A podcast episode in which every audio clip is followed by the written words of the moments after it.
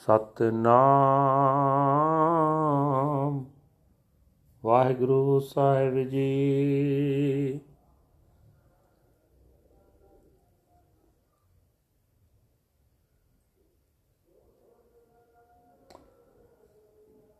ਬਾਰਾ ਮਹਾ ਮਾਜ ਮਹੱਲਾ ਪੰਜਵਾਂ ਘਰ ਚੌਥਾ।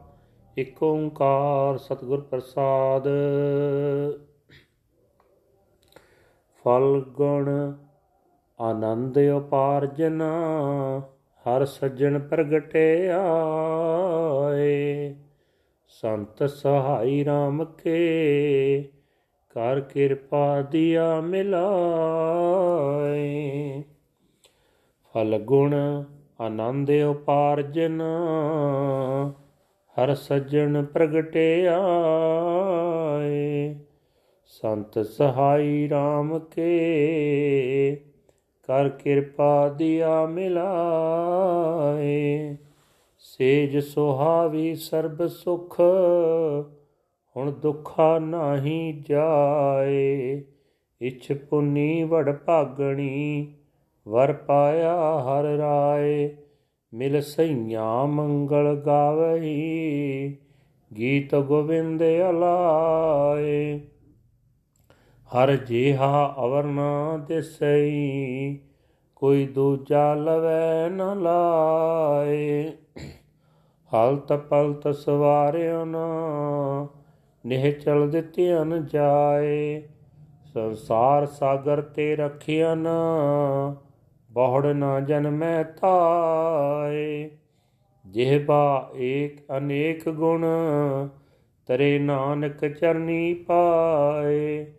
ਫਲ ਗੁਣ ਨਿਤ ਸਲਾਹੀਐ ਜਿਸਨੋ ਤਿਲ ਨਾ ਤਮਾਏ।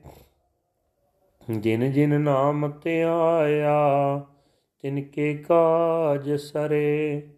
ਹਰ ਗੁਰ ਪੂਰਾ ਆਰਾਧਿਆ ਦਰਗਹਿ ਸੱਚ ਖਰੇ, ਸਰਬ ਸੁਖਾ ਨਿਦ ਚਰਨ ਹਰ ਭੋਜਲ ਬਿਖਮ ਤਰੇ।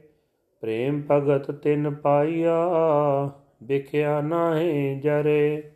ਕੂੜ ਗਏ ਦੁਬਿਧਾ ਨਸੀ, ਪੂਰਨ ਸੱਚ ਪਰੇ।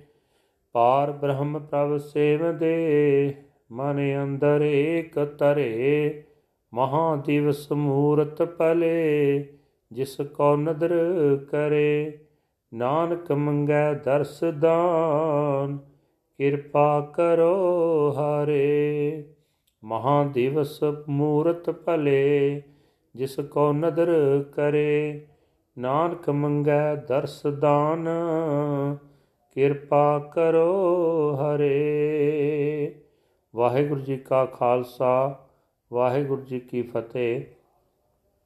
ਇਹ ਹਨ ਅੱਜ ਦੀ ਸੰਗਰਾਂਦ ਫਲਗਣ ਦੀ ਦੇ ਮਹਾ ਵਾਕ ਹੁਕਮਨਾਮੇ ਸ੍ਰੀ ਦਰਬਾਰ ਸਾਹਿਬ ਤੋਂ। 12 ਮਹਾ ਮਾਜ ਮਹੱਲਾ ਪੰਜਵਾਂ ਘਰ ਚੌਥਾ ਇੱਕ ਓੰਕਾਰ ਸਤਿਗੁਰ ਪ੍ਰਸਾਦ ਪਰਮਾਤਮਾ ਇੱਕ ਹੈ, ਜਿਸ ਦੇ ਨਾਲ ਮਿਲਾਪ ਸਤਿਗੁਰੂ ਦੀ ਬਖਸ਼ਿਸ਼ ਦੇ ਨਾਲ ਹੁੰਦਾ ਹੈ। ਗੁਰੂ ਅਰਜਨ ਦੇਵ ਮਹਾਰਾਜ ਜੀ ਦੀ ਉਚਾਰੀ ਹੋਈ ਇਹ ਰਚਨਾ ਸ੍ਰੀ ਗੁਰੂ ਗ੍ਰੰਥ ਸਾਹਿਬ ਦੇ ਵਿੱਚ ਸ਼ੋਭਤ ਹੈ। ਅੱਜ ਸੰਗਰਾਂਦ ਦੇ ਦਿਹਾੜੇ ਉੱਤੇ ਗੁਰੂ ਸਾਹਿਬ ਜੀ ਫਰਮਾਨ ਕਰ ਰਹੇ ਨੇ, ਸਿਆਲੀ ਰੁੱਤ ਦੀ ਕਰੜੀ ਸਰਦੀ ਪਿੱਛੋਂ ਬਹਾਰ ਫਿਰਨ ਤੇ ਫੱਗਣ ਦੇ ਮਹੀਨੇ ਵਿੱਚ ਲੋਕ ਹੋਲੀਆਂ ਦੇ ਰੰਗ ਤਮਾਸ਼ਿਆਂ ਦੀ ਰਾਹੀਂ ਖੁਸ਼ੀਆਂ ਮਨਾਉਂਦੇ ਹਨ, ਪਰ ਫੱਗਣ ਵਿੱਚ ਉਹਨਾਂ ਜੀਵ ਇਸਤਰੀਆਂ ਦੇ ਅੰਦਰ ਆਤਮਿਕ ਆਨੰਦ ਪੈਦਾ ਹੁੰਦਾ ਹੈ। ਜਿਨ੍ਹਾਂ ਦੇ ਹਿਰਦੇ ਵਿੱਚ ਸੱਜਣ ਹਰੀ ਪ੍ਰਤੱਖ ਅਵਸਥਾ ਹੈ।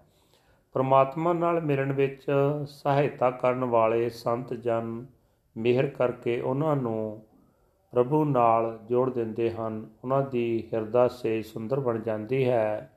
ਉਹਨਾਂ ਨੂੰ ਸਾਰੇ ਹੀ ਸੁਖ ਪ੍ਰਾਪਤ ਹੋ ਜਾਂਦੇ ਹਨ। ਫਿਰ ਦੁੱਖਾਂ ਲਈ ਉਹਨਾਂ ਦੇ ਹਿਰਦੇ ਵਿੱਚ ਕਿਤੇ ਰਤਾ ਥਾਂ ਨਹੀਂ ਰਹਿ ਜਾਂਦੀ।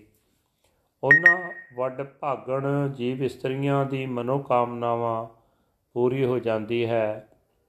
ਉਹਨਾਂ ਨੂੰ ਹਰੀ ਪ੍ਰਭੂ ਖਸਮ ਮਿਲ ਪੈਂਦਾ ਹੈ। ਉਹ ਸਤ ਸੰਗੀ ਸਹੇਲੀਆਂ ਨਾਲ ਰਲ ਕੇ ਗੋਬਿੰਦ ਦੀ ਸਿਫਤ ਸਲਾਹ ਦੇ ਗੀਤ ਆਲਾਪ ਕੇ ਆਤਮਿਕ ਆਨੰਦ ਪੈਦਾ ਕਰਨ ਵਾਲੀ ਗੁਰਬਾਣੀ ਗਾਉਂਦੀਆਂ ਹਨ। ਪਰਮਾਤਮਾ ਵਰਗਾ ਕੋਈ ਹੋਰ ਉਸ ਦੀ ਬਰਾਬਰੀ ਕਰ ਸਕਣ ਵਾਲਾ ਕੋਈ ਦੂਜਾ ਉਹਨਾਂ ਨੂੰ ਕਿਤੇ ਦਿਸਦਾ ਹੀ ਨਹੀਂ। ਉਸ ਪਰਮਾਤਮਾ ਨੇ ਉਹਨਾਂ ਸਤਸੰਗੀਆਂ ਦਾ ਲੋਕ ਪਰਲੋਕ ਸਵਾਰ ਦਿੱਤਾ ਹੈ। ਉਹਨਾਂ ਨੂੰ ਆਪਣੇ ਚਰਨਾਂ ਵਿੱਚ ਲਿਵ ਲੀਨਤਾ ਵਾਲੀ ਐਸੀ ਥਾਂ ਬਖਸ਼ੀ ਹੈ ਜੋ ਕਦੇ ਡੋਲਦੀ ਹੀ ਨਹੀਂ। ਪ੍ਰਭੂ ਨੇ ਸੰਸਾਰ ਸਮੁੰਦਰ ਤੋਂ ਉਹਨਾਂ ਨੂੰ ਹੱਥ ਦੇ ਕੇ ਰੱਖ ਲਿਆ ਹੈ। ਜਨਮਾਂ ਦੇ ਗੇੜ ਵਿੱਚ ਮੁੜ ਉਹਨਾਂ ਦੀ ਦੌੜ ਭੱਜ ਨਹੀਂ ਹੁੰਦੀ। हे ਨਾਨਕ, ਆਖ, ਸਾਡੀ ਇੱਕ ਜੀਵ ਹੈ। ਪ੍ਰਭੂ ਦੇ ਅਨੇਕਾਂ ਹੀ ਗੁਣ ਹਨ। ਅਸੀਂ ਉਹਨਾਂ ਨੂੰ ਬਿਆਨ ਕਰਨ ਜੋਗੇ ਨਹੀਂ ਹਾਂ, ਪਰ ਜਿਹੜੇ ਜੀਵ ਉਸ ਦੀ ਚਰਨੀ ਪੈਂਦੇ ਹਨ, ਉਸ ਦਾ ਆਸਰਾ ਤੱਕਦੇ ਹਨ, ਉਹ ਸੰਸਾਰ ਸਮੁੰਦਰ ਤੋਂ ਤਰ ਜਾਂਦੇ ਹਨ। ਫੱਗਣ ਦੇ ਮਹੀਨੇ ਵਿੱਚ ਹੋਲੀਆਂ ਆਦਿਕ ਵਿੱਚੋਂ ਆਨੰਦ ਲੱਭਣ ਦੇ ਥਾਂ ਸਦਾ ਉਸ ਪਰਮਾਤਮਾ ਦੀ ਸਿਫਤ ਸਲਾਹ ਕਰਨੀ ਚਾਹੀਦੀ ਹੈ ਜਿਸ ਨੂੰ ਆਪਣੀ ਵਡਿਆਈ ਕਰਾਉਣ ਦਾ ਰੱਤਾ ਭਰ ਵੀ ਲਾਲਚ ਨਹੀਂ ਹੈ। ਇਸ ਵਿੱਚ ਸਾਡਾ ਹੀ ਭਲਾ ਹੁੰਦਾ ਹੈ। ਜਿਸ ਜਿਸ ਮਨੁੱਖ ਨੇ ਪਰਮਾਤਮਾ ਦਾ ਨਾਮ ਜਪਿਆ ਹੈ, ਉਹਨਾਂ ਦੇ ਸਾਰੇ ਹੀ ਕਾਰਜ ਸਫਲ ਹੋ ਜਾਂਦੇ ਹਨ, ਜਿਨ੍ਹਾਂ ਨੇ ਪ੍ਰਭੂ ਨੂੰ, ਪੂਰੇ ਗੁਰੂ ਨੂੰ ਅਰਾਧਿਆ ਹੈ, ਉਹ ਸਦਾ ਸਥਿਰ ਰਹਿਣ ਵਾਲੇ ਪ੍ਰਭੂ ਦੀ ਹਜ਼ੂਰੀ ਵਿੱਚ ਸੁਰਖਰੂ ਹੁੰਦੇ ਹਨ। ਪ੍ਰਭੂ ਦੇ ਚਰਨਾਂ ਹੀ ਸਾਰੇ ਸੁੱਖਾਂ ਦਾ ਖਜ਼ਾਨਾ ਹਨ ਜਿਹੜੇ ਜੀਵ ਚਰਨੀ ਲੱਗਦੇ ਹਨ, ਉਹ ਔਖੇ ਸੰਸਾਰ ਸਮੁੰਦਰ ਵਿੱਚੋਂ ਸਹੀ ਸਲਾਮਤ ਪਾਰ ਲੰਘ ਜਾਂਦੇ ਹਨ। ਉਹਨਾਂ ਨੂੰ ਪ੍ਰਭੂ ਦਾ ਪਿਆਰ, ਪ੍ਰਭੂ ਦੀ ਭਗਤੀ ਪ੍ਰਾਪਤ ਹੁੰਦੀ ਹੈ। ਮਾਇਆ ਦੀ ਤ੍ਰਿਸ਼ਨਾ ਅੱਗ ਵਿੱਚ ਉਹ ਨਹੀਂ ਸੜਦੇ। ਉਹਨਾਂ ਦੇ ਬੇਅਰਥ ਝੂਠੇ ਲਾਲਚ ਖਤਮ ਹੋ ਜਾਂਦੇ ਹਨ। ਉਹਨਾਂ ਦੇ ਮਨ ਦੀ ਭਟਕਣਾ ਦੂਰ ਹੋ ਜਾਂਦੀ ਹੈ। ਉਹ ਮੁਕੰਮਲ ਤੌਰ ਤੇ ਸਦਾ ਸਥਿਰ ਹਰੀ ਵਿੱਚ ਟਿਕੇ ਰਹਿੰਦੇ ਹਨ। ਉਹ ਆਪਣੇ ਮਨ ਵਿੱਚ ਇੱਕੋ ਪਰਮ ਜੋਤ ਪਰਮਾਤਮਾ ਨੂੰ ਵਸਾ ਕੇ ਸਦਾ ਉਸ ਨੂੰ ਸਿਮਰਦੇ ਹਨ। ਜਿਨ੍ਹਾਂ ਉੱਤੇ ਪ੍ਰਭੂ ਮਿਹਰ ਦੀ ਨਜ਼ਰ ਕਰਦਾ ਹੈ, ਆਪਣੇ ਨਾਮ ਦੀ ਦਾਤ ਦਿੰਦਾ ਹੈ, ਉਹਨਾਂ ਵਾਸਤੇ ਸਾਰੇ ਮਹੀਨੇ, ਸਾਰੇ ਦਿਹਾੜੇ, ਸਾਰੇ ਹੀ ਮਹੂਰਤ ਸੁਲੱਖਣੇ ਹਨ। ਸੰਗਰਾਂਦ ਆਦਿਕ ਦੀ ਪਵਿੱਤਰਤਾ ਦੇ ਭਰਮ ਭੁਲੇਖੇ ਉਹਨਾਂ ਨੂੰ ਨਹੀਂ ਪੈਂਦੇ। ਏ ਹਰੀ, ਮੇਰੇ ਉੱਤੇ ਮਿਹਰ ਕਰ, ਮੈਂ ਨਾਨਕ ਤੇਰੇ ਦਰ ਤੇ ਤੇਰੇ ਦੀਦਾਰ ਦੀ ਦਾਤ ਮੰਗਦਾ ਹਾਂ ਵਾਹਿਗੁਰੂ ਜੀ ਕਾ ਖਾਲਸਾ ਵਾਹਿਗੁਰੂ ਜੀ ਕੀ ਫਤਿਹ this is today Sangrand Hukamnama from Sri Darbar Sahib Amritsar ਅਟਡ by our 5th Guru under heading 12 ਮਹਾ ਦਾ 12th month March 5th Mahal 4th house one universal creator god by the grace of the true guru Guru Sahib Ji say that in the month of Falgun bliss comes to those unto whom the Lord the friend has been revealed. The saints, the Lord helpers in their mercy have united me with him. My bed is beautiful and I have all comforts. I feel no sadness at all. My desires have been fulfilled by great good fortune. I have obtained the sovereign Lord as my husband. Join with me, my sisters, and sing the songs of rejoicing and the hymns of the Lord of the universe. There is no other like the Lord, there is no equal to him. He embellishes this world and the world hereafter and He gives us our permanent home there. He rescues us from the world ocean. Never again do we have to run the cycle of reincarnation. I have only one tongue, but your glorious virtues are beyond counting. Nanak is saved, falling at your feet. In Fargan, praise him continually. He has not even an iota of greed. Those who meditate on the Naam the name of the Lord. Their affairs are all resolved.